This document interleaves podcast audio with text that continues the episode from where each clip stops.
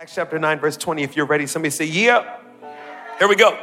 Says this immediately he, we're talking about Saul, whose name was changed to Paul, immediately he preached the Christ in the synagogue that he is the Son of God. Then all who heard were amazed and said, Is this not he? Who destroyed those who called on this name in Jerusalem and has come here for that purpose so that he might bring them bound to the chief priest. But Saul increased all the more in strength. I can't preach without commenting. Just because you have haters doesn't mean you can't increase. Just because people don't think you deserve your role, just because people don't think that you should be where you are, stop worrying about who doesn't agree with you and start worrying about the presence of God that is on your life. It says, Saul increased all the more in strength and confounded the Jews who dwelt in Damascus, proving that Jesus is the Christ. Now, after many days were passed, the Jews plotted to kill him. But their plot became known to Saul, and they watched the gates that day and night to kill him. Then the disciples took him by night and let him down through the wall in a large basket. And when Saul had come to Jerusalem, he tried to join the disciples, but they were all afraid of him and did not believe that he was a disciple. Hold on, Paul, you were just killing people last week. You expect me to believe that now you're preaching the gospel of Jesus Christ? Whatever. But Barnabas, woo, I got to read it and not preach. Everybody needs a Barnabas in their life. Everybody needs somebody in their life that can see you for who you can be, not who you were. And a lot of people will not let you mature past the person they met you as the first time. And you need somebody in your life that don't just see who you used to be, but they see not even who you currently are, but who you could be. Barnabas took him and brought him to the apostles, and he declared to them how he had seen the Lord on the road that he had spoke to him. Now he had preached boldly at Damascus in the name of Jesus. So he was with them at Jerusalem, coming in and going out. Since it's just me and online, can we have a little bit of fun? Whenever you see the Bible saying coming in and going out, it's not talking about using a door. Can we, can we have some fun? So here it is. We're looking for the second king of Israel. Saul ain't gonna work. And, the prophet Samuel said, I need somebody who can come in and go out. What they? I need somebody who knows the presence of God. Whenever the Bible talks about coming, I need somebody who can lead people into the presence of God and then lead the people out of God's presence out to war. There's Saul coming in, going out. Verse 29, he spoke boldly in the name of the Lord Jesus and disputed against the Hellenists. But watch this. But they attempted to kill him. Everybody trying to kill this man. When the brethren found out, they brought him down to Caesarea and sent him out to Tarsus. I have a message for you today entitled The War of Yesterday and Tomorrow the war of yesterday and tomorrow. You've got to understand your yesterday will always be at war with your tomorrow. Father God, we're grateful. We're thankful for this moment, God, for every single person, God, literally tuning in all over the world. God, that you'd speak, that you'd heal, that you'd transform, that you would do what only you can do. And make this moment the moment that everything changes. We'll be ever so careful to give you all the glory, all the honor, and all the praise. In the matchless name of Jesus, we pray. Come on, type it in the chat. Somebody say, Amen, amen, amen, amen, amen, amen. Let it be unto me.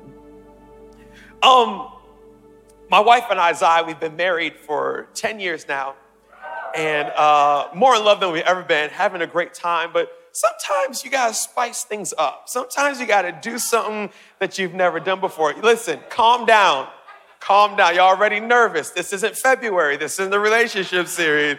Y'all, this ain't the sex message. We're going to talk about. I, I took her to a cooking class. Y'all calm down. Y'all like, oh, here we go, here we go.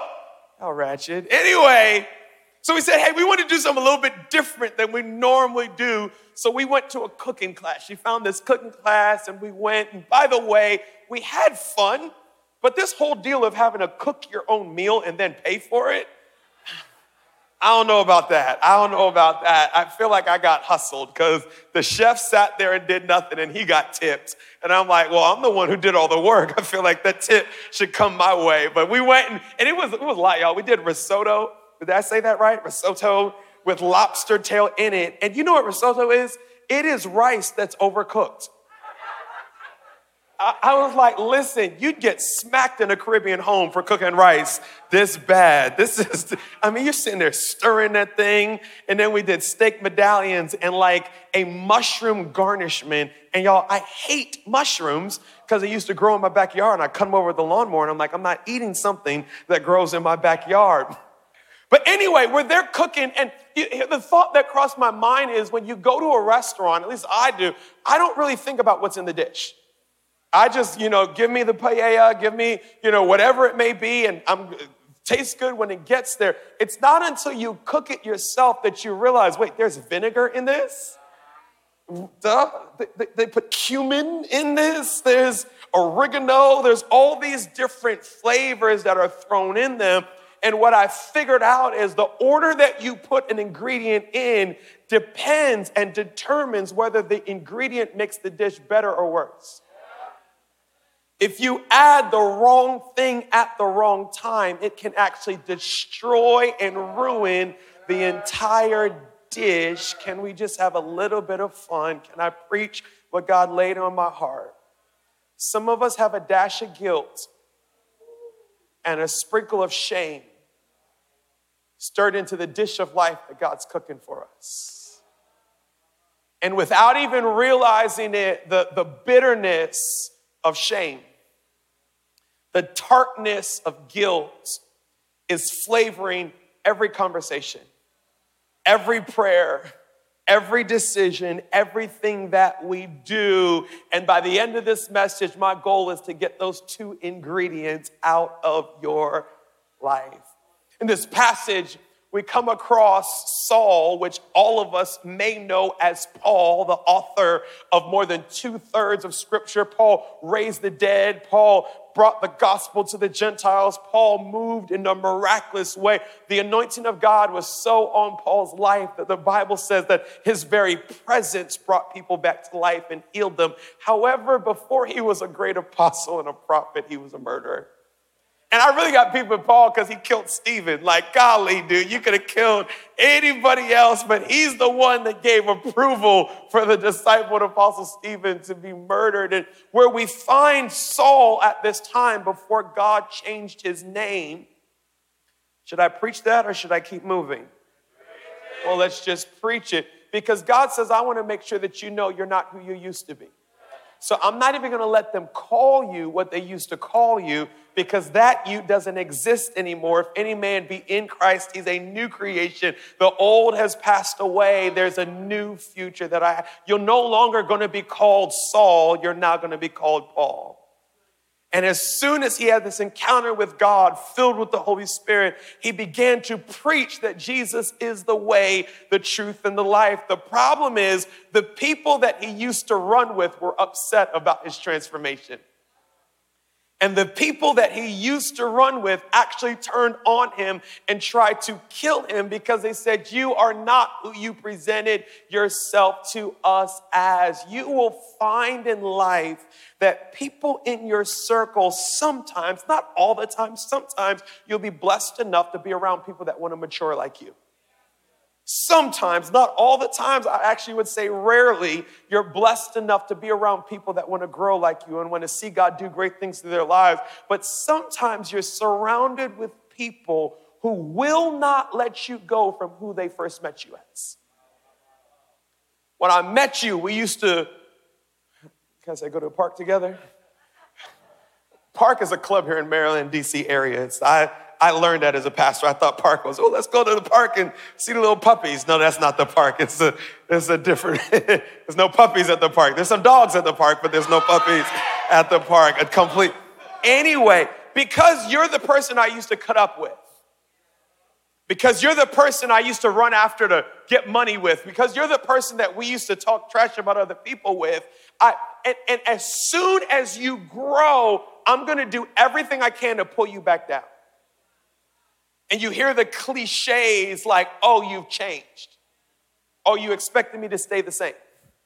You really expected God to move in my life, God to open doors, God to move supernaturally, and I'm not to think different, see different, talk different, believe different. You expected me to be just as insecure, just as fearful, just as doubtful as I was 10 years ago. I'm sorry, growth is a part of the trajectory that God has me on.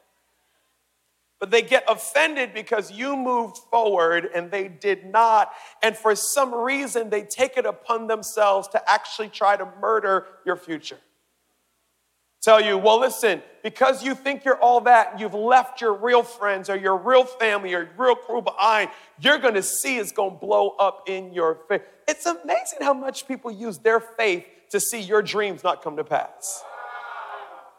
You've got all that faith. Why don't you use that to let God do something great in your life instead of use that faith to try to make it prove that somehow, because I moved on. Okay, that's okay, calm down, calm down, calm down. So Paul said that these people that I used to run with, they're trying to kill me. And he, he went to the next city and he introduced himself to the church. And oof, and the church didn't believe his transformation. Because for some reason, we want people to prove Jesus to us and not walk their faith out with fear and trembling as the scripture says they should. And it's, it's wild how we catch this amnesia of when we first stepped into Christ and what our maturation process was, what it was like for us to grow in Christ, but yet somebody new comes into our circle and we kind of side eye them. This is just my prayer that Union Church would not be the type of church that side eyes the new people. I just pray that we would be the type of church that we said, Hey, I remember when I was figuring, I remember when I wore the wrong thing to church. I remember when I was outside at the basketball connect group with the other church folks and I let a word slip because I'm still getting Christ formed in me. I, I, I hope we're the type of believers that don't side eye the new folks. But hey, I'm so glad that you're here. And it says that after a while, the Hellenistic Jews also tried to kill so, where he came from tried to kill him, and where he was going to tried to, all because of who he was and how he performed before he came to Christ. And one of the things that I've discovered is if I don't deal with my yesterday, if I don't deal with my past, my past won't stay in my past. My past will be my future. And I've got to do a couple things, write this down. First thought is this you, you, you've got to remember you got to remember that your past is redeemed. I've got to remember that my past is. Re- you ever, yeah, it just may happen to me. Maybe it doesn't happen to, to, to you because you're, you're a lot smarter and have a greater memory. But um, you ever had a day where all day long you couldn't remember if you locked the front door? Okay, it's not you, you're just as slow as I am. Great. Okay, I feel like I'm in great. I feel like I'm in great company. I'll have some days where I'll walk out and it'll be one of those days where, where my wife is going somewhere and drop the kids off and she's not coming home for a bunch of hours and I'm gone. And I'm just like, okay, I was busy. I grabbed my bag, ran out the door, and I threw everything in the car and, I, and I'm like, did I or did I close the garage? And I'm like, I, I think I did. I think I hit the button. I don't remember seeing it drop. And, and then what? Just okay. I, I, I got a little bit of imagination. So it starts with, okay, I didn't close the front door, I didn't close the garage, and, and then something will pop up on Instagram talking about home invasions. And I'll start like imagining somebody running into my garage and just running through my house and grabbing my sneaker collection. And now I'm like devastated because it's taken me 10 years to build that sneaker collection. And I'm like losing my, and I can't focus on where I am because I can't remember did I close. And then you get home Door locked, garage closed, alarm is on, ain't no, but the thought of, oh, I can't remember what happened there literally causes anxiety for the rest of my day. It blows my mind how many of us live perpetually with anxiety over a mistake that we've made in the past.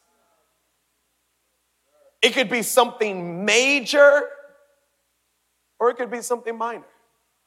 It could be outright sin, Or it could just be I mismanaged my life in that area. I didn't know any better. I wasn't even thinking about it. But without even realizing it, because of my past, it's tainting and coloring everything that I do and the velocity in which I'm moving forward in life. And, and, and, and here's the problem some of us think that if we pretend like our past didn't happen, if I just ignore it, if I just forget about it, if I just push it in the back of the corner, if I just act like it's not there, then it's not going to affect how I move forward in life. Some of us, some of us justify our past.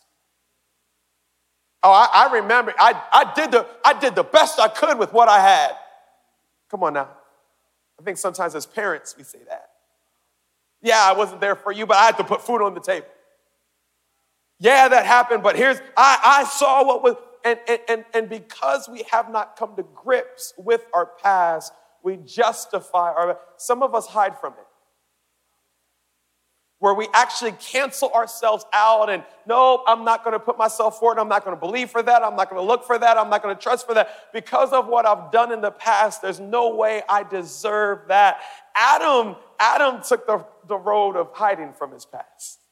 Now, to be fair to Adam, his past was only three minutes prior. it wasn't like, okay, freshman year in high school, you know, back prom night. No, no. It was like three minutes ago I ate that apple. But there's so many questions that need to be asked. Jesus, you could have showed up three minutes earlier. You know that little snake was talking to my wife, and you could have just rolled up and been like, What's going on here? We'd have dropped the apple. We wouldn't have had this problem at all. Do you know the story in Genesis? Eve is talking to the serpent. He said, Hey, what God told you was really trying to keep you from having a great life. God is trying to trick you. Don't trust God, trust me. She eats the apple, shares it with her husband. And, and oh, it's wild because it says, If you eat of this tree, you'll have the knowledge of good and evil.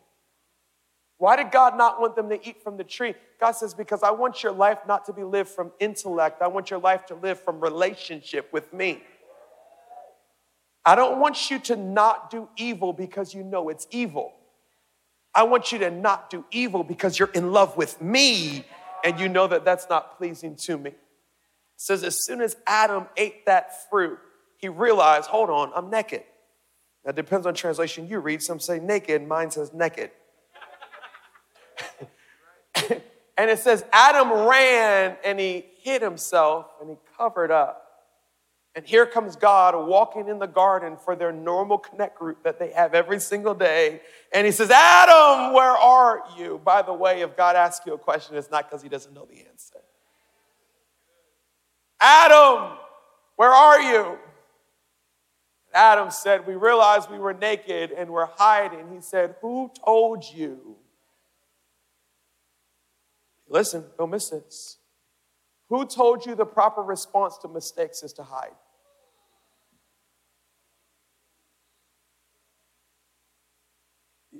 If you have a, a newborn, a 18 month old, a two year old, a child who's not potty trained yet, you know if they soil their diaper, they're gonna go hide. They're, they're gonna go in the corner, they're gonna sit, they're it, something about that sinful nature. That if I've soiled my life, my first response, my reaction is to hide, to appease, to, to shrink back. And some of us don't even realize this, but we're physically in a room, but we're spiritually and emotionally hiding because we've stuffed our past in the past instead of dealt with it. And here's Jesus, or God walks up and he says, Adam, who told you you were naked? And here's what I love about it he, yes, there were consequences. They got their tails kicked out of the Garden of Eden, and he put an angel at the front of the garden with a sword. You ain't coming back in. Don't. But it also says that he killed a lamb. And for the first time ever, he made something to cover over the results of their mistakes. And then watch this in John chapter 1, verse 29. The next day, John saw Jesus coming towards him. Remember, God killed a lamb to cover over Adam's past. And it says, Behold, Jesus, the Lamb of God, who takes away the sin of the world. I cannot ignore my past, hide from my past, justify my past, because if I ignore, justify, or hide, I will miss the fact that my past has already been covered by the lamb that was slain. My past has been redeemed by the blood of Jesus. There's no reason for me to now think about that relationship where I was immoral and feel shame in it. Why? Because God's covered that with his blood. Paul said, Paul said it this way in 1 Timothy chapter 1, verse 12. And I, and I thank Christ Jesus our Lord, who enabled me because he counted me faithful, putting me into the ministry. He said, although, watch this, Paul said, although was formerly a blasphemer, a persecutor, and an insolent man, but I obtained mercy. Because I did it ignorantly in unbelief, and the grace of our Lord was exceedingly abundant with faith and love which are in Christ Jesus. This is a faithful saying and worthy of all acceptance that Christ Jesus came into the world, watch this, to save sinners, of whom I am chief. Here's the problem when I pretend like my past didn't happen, what I'm really doing is I'm stealing glory from God. Because my past isn't redeemed because I made up for it with my performance. My past isn't redeemed because I've tithed for the last five years consistently. My past isn't redeemed because I've done enough good to outweigh my bad. My past is redeemed because a spotless lamb by the name of Jesus Christ came and hung on a cross and shed his blood to cover over my nakedness. But here's the problem when I pretend like it didn't happen, when I justify I did the best I could with what I was given, or I hide from it, I miss the fact that, yeah, I was a little ratchet. I ain't gonna hold you. I was a pastor's kid and I I was still ratchet. Yeah, I messed up a little bit. Yeah, I did this. Yeah, I did that. And I'm not glorifying the sin. What I'm glorifying is that God still saw fit to use me and to call me and to take me and to justify me and to use me for his glory. Some of you have been ignoring your past, and in doing it, you're ignoring the redemptive power of God. Now, here's what's important I'm not saying to glorify your sin.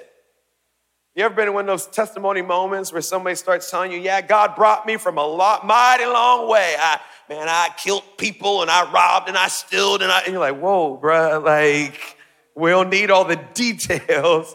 I'm not saying we're glorifying our sin, but there's just this awe.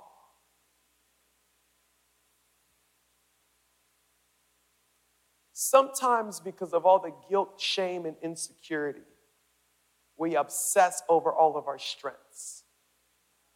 I'm, I'm anointed, I'm, I'm intelligent, I'm, I'm, gifted, I'm this. I'm, and hear me, that you need to be confident. You, you need to know who God's called you to be. You know, you know the gifts and the talents and the ability that God has placed inside of you. But, but, but just sometimes you need to take the time to acknowledge that you're not qualified. So, so sometimes you, you need to take the time to, to, to I shouldn't be here. I, I, shouldn't have the wife that I have. I shouldn't have the kids that I have. I, should, I shouldn't be able to stand on a platform in front of people. I shouldn't have the influence that I have. If you knew who I was, if you know what I've done, if you know my track record, you would know I, I, I don't really deserve to be where I am. But it is the grace of God that found me and cleansed me and washed me and restored me and redeemed me. And just trust me, if He can use me, He can use anybody. Hear me. I think your anointing increases when your gratitude increases. Psalm 103, verse 10 says this He has not dealt with us according. Okay, slow down. Somebody needs to hear this. He doesn't deal with us according to our sin. Let, let, let, let me just not rush past that. Some of you have believed faulty theology that you're now accepting something in your life that's less than God's best. Maybe you're accepting sickness. Maybe, well, I don't, I don't, I don't deserve to be happy. I don't deserve, no, no, no, no. He doesn't deal with you according to your mistakes. nor punish us according to our iniquities. Hear me. Yes, there are consequences to sin, but the consequences don't come from God. God, God said, I'm not out here punishing you. All the punishment was on the back of Jesus Christ hung on that cross. He said, For as the heavens are high above earth, so great is his mercy towards those who fear him. And you know this part as far as the east is from the west, so far as he removed our transgressions from us. Can, can, we, can, we, can we get real, real, real? I know that I've accepted the redemption power of Jesus Christ when I no longer cringe over memories of my past. And I know that doesn't just happen to me. Come on now. You ever ran into somebody from high school or ran into somebody from back in the day, and when you saw them, it reminded you of when you weren't who you are today, and you get that pit in your stomach, and you just get that, ugh, I remember. Man, I haven't seen you in a long time. You're like, man, I really wish I didn't see you today. When I feel that pit, I know I'm still stuck on performance. And I have not yet fully embraced and grasped. That's redeemed, that's forgiven, that's removed from my track record. Second thing is just write this right there. Though. Stop trying to make up for it.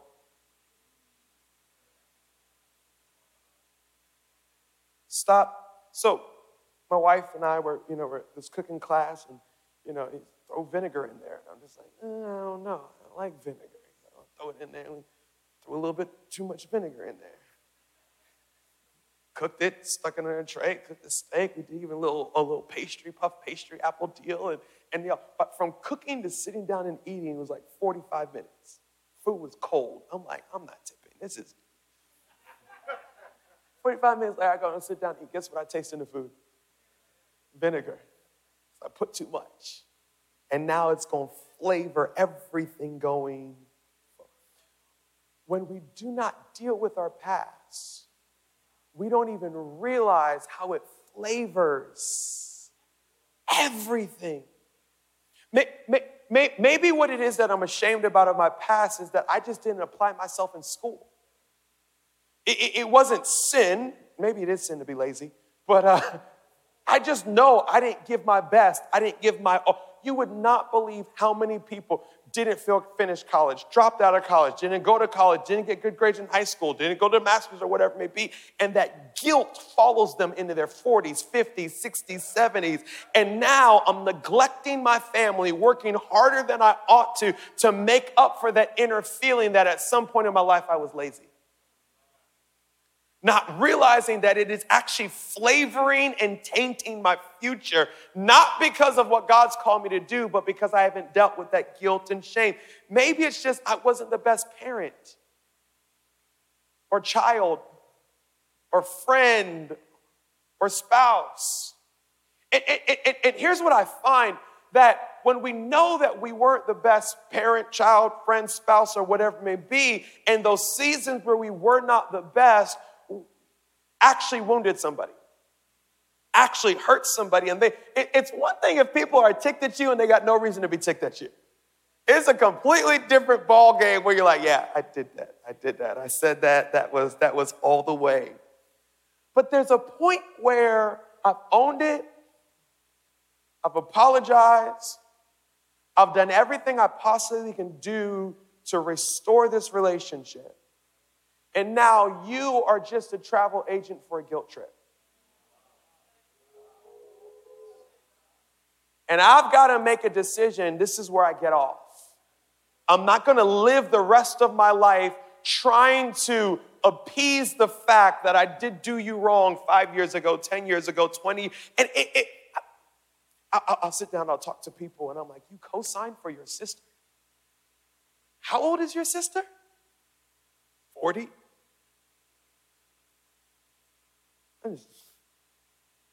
You co sign for a grown adult? Why?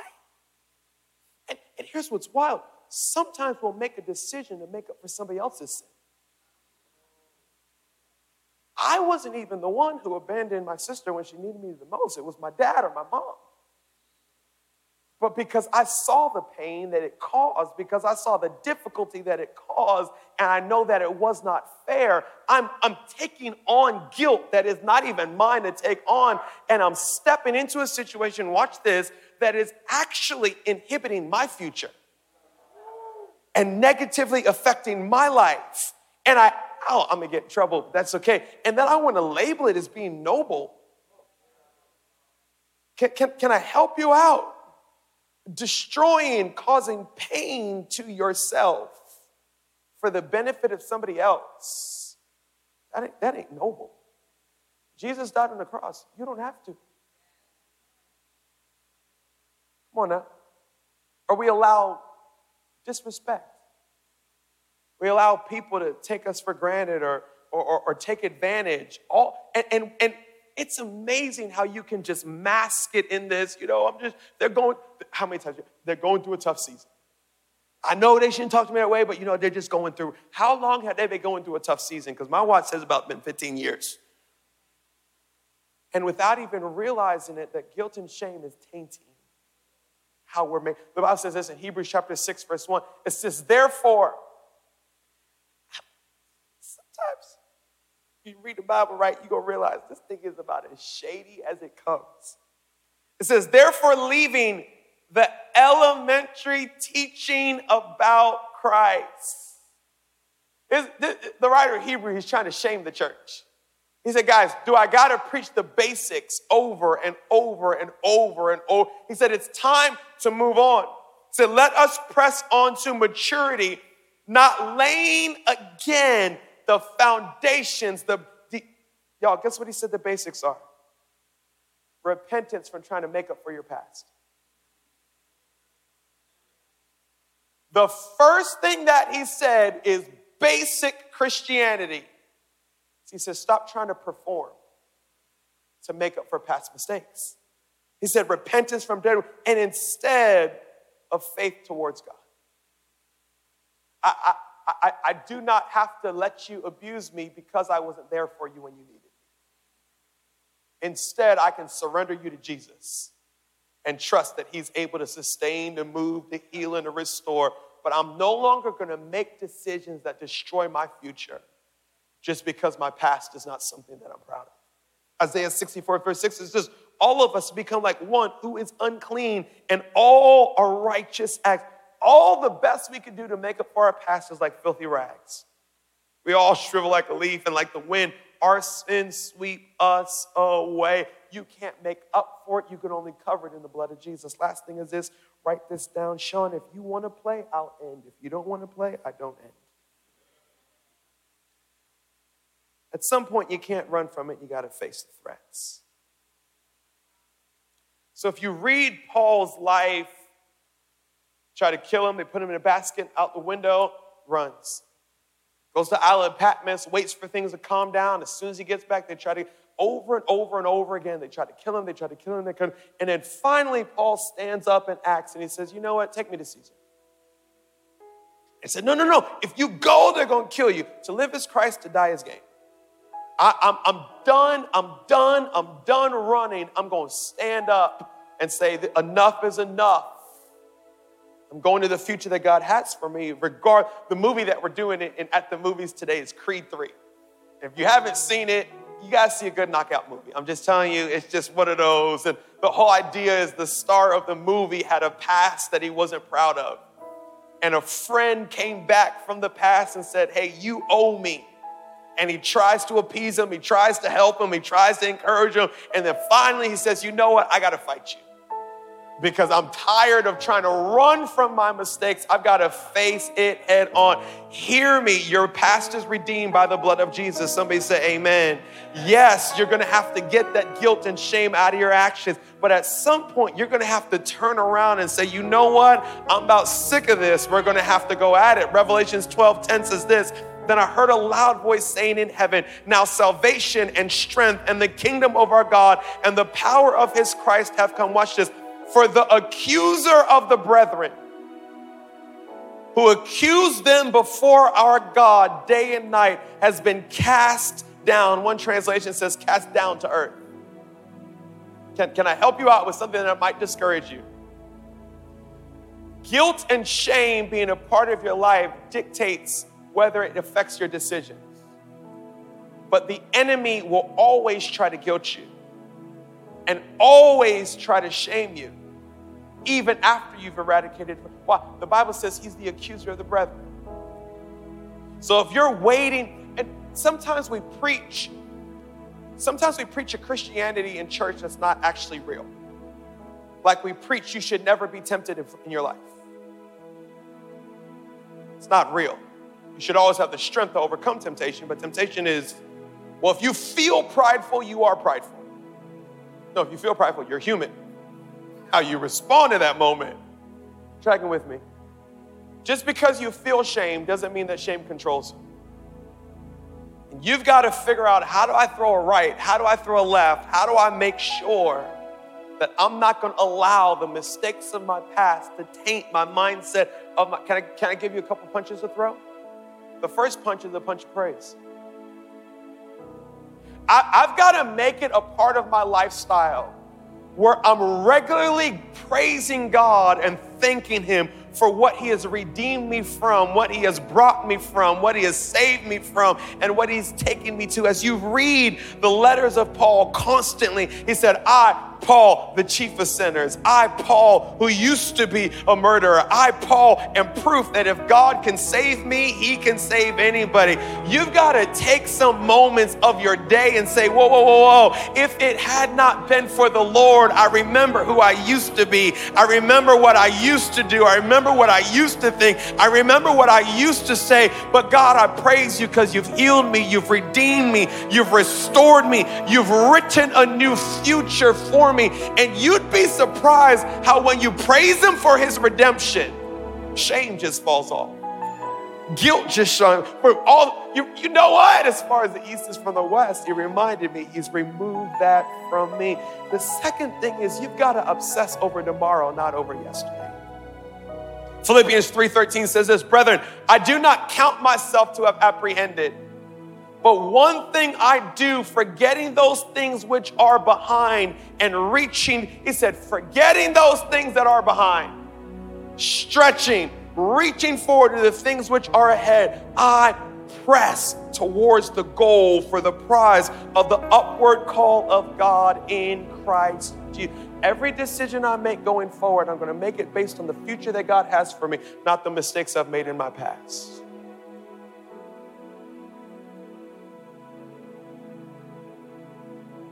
Come on in. Some of us have made financial decisions in our past that we're so ashamed of, we're so overwhelmed with, that we actually deprive ourselves from making financial decisions for the future. Oh, you make the decision for me. You've disqualified yourself based on something that God has redeemed you from. And you've got, I'm no longer going to make decisions based on what happened yesterday. I'm making decisions based on what God has called me to tomorrow. And then the last thing is this, and this is kind of just a prophetic word that God laid on my heart. You, you, when, when Adam sinned, he hid. And a lot of us don't understand when we're hiding because we don't know what that looks like. And here's what hiding looks like emotionally when I stop looking for what the next opportunity God has for me is. Hiding can look very similar to complacency of I'm going to show up every day, wake up every day. I'm not expecting any new miracles.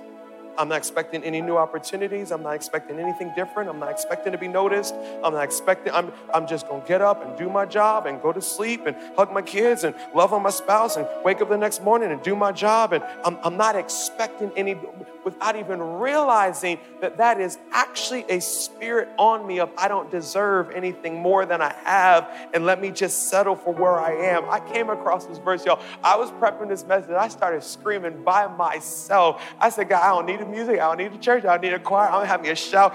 Isaiah 61 7 says this Instead of your shame, look, look, look what it says. It says, You shall have double honor. It doesn't say shame is gone and you're back to who you used to be. It doesn't say shame is gone. You know, he said, I'm going to give you double for your trouble.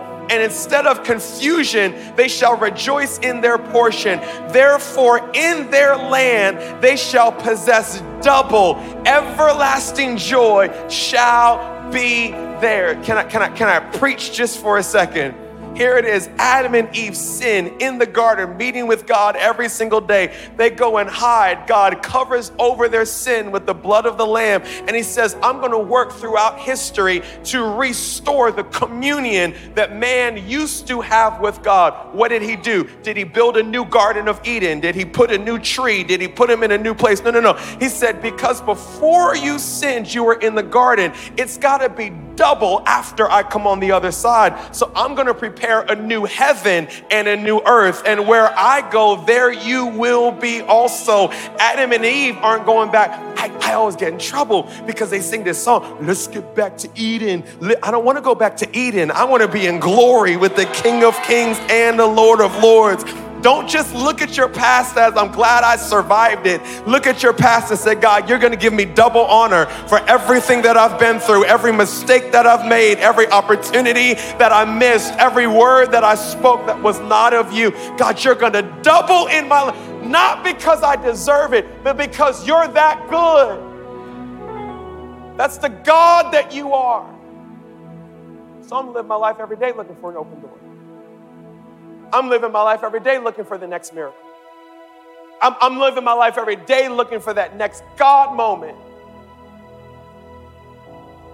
God, you're going to restore everything that I lost, not just equal, but double for my trouble. Father God, we're grateful. God, we're thankful.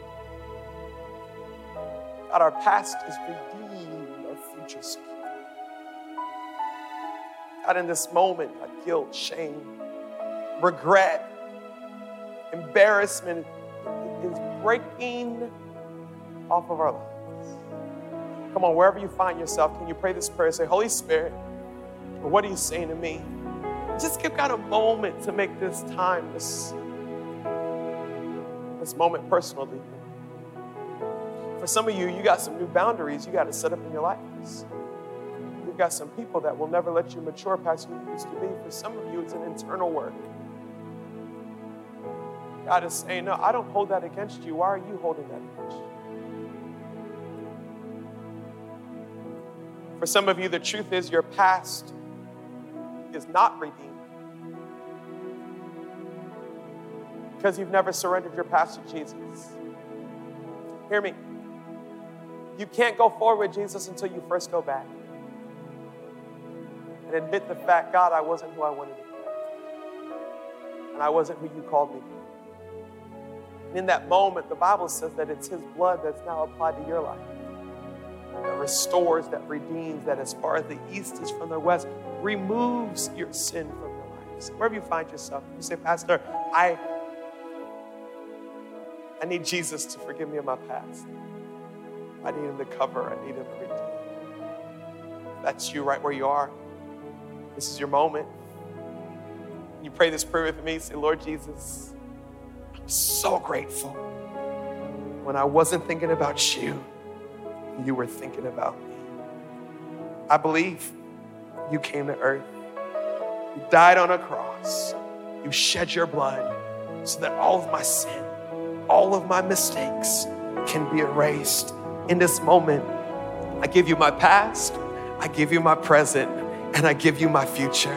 Be my Lord, be my Savior, and use me for your glory. In Jesus' name, amen and amen and amen. Come on, can you celebrate for every single person that just made the greatest decision ever?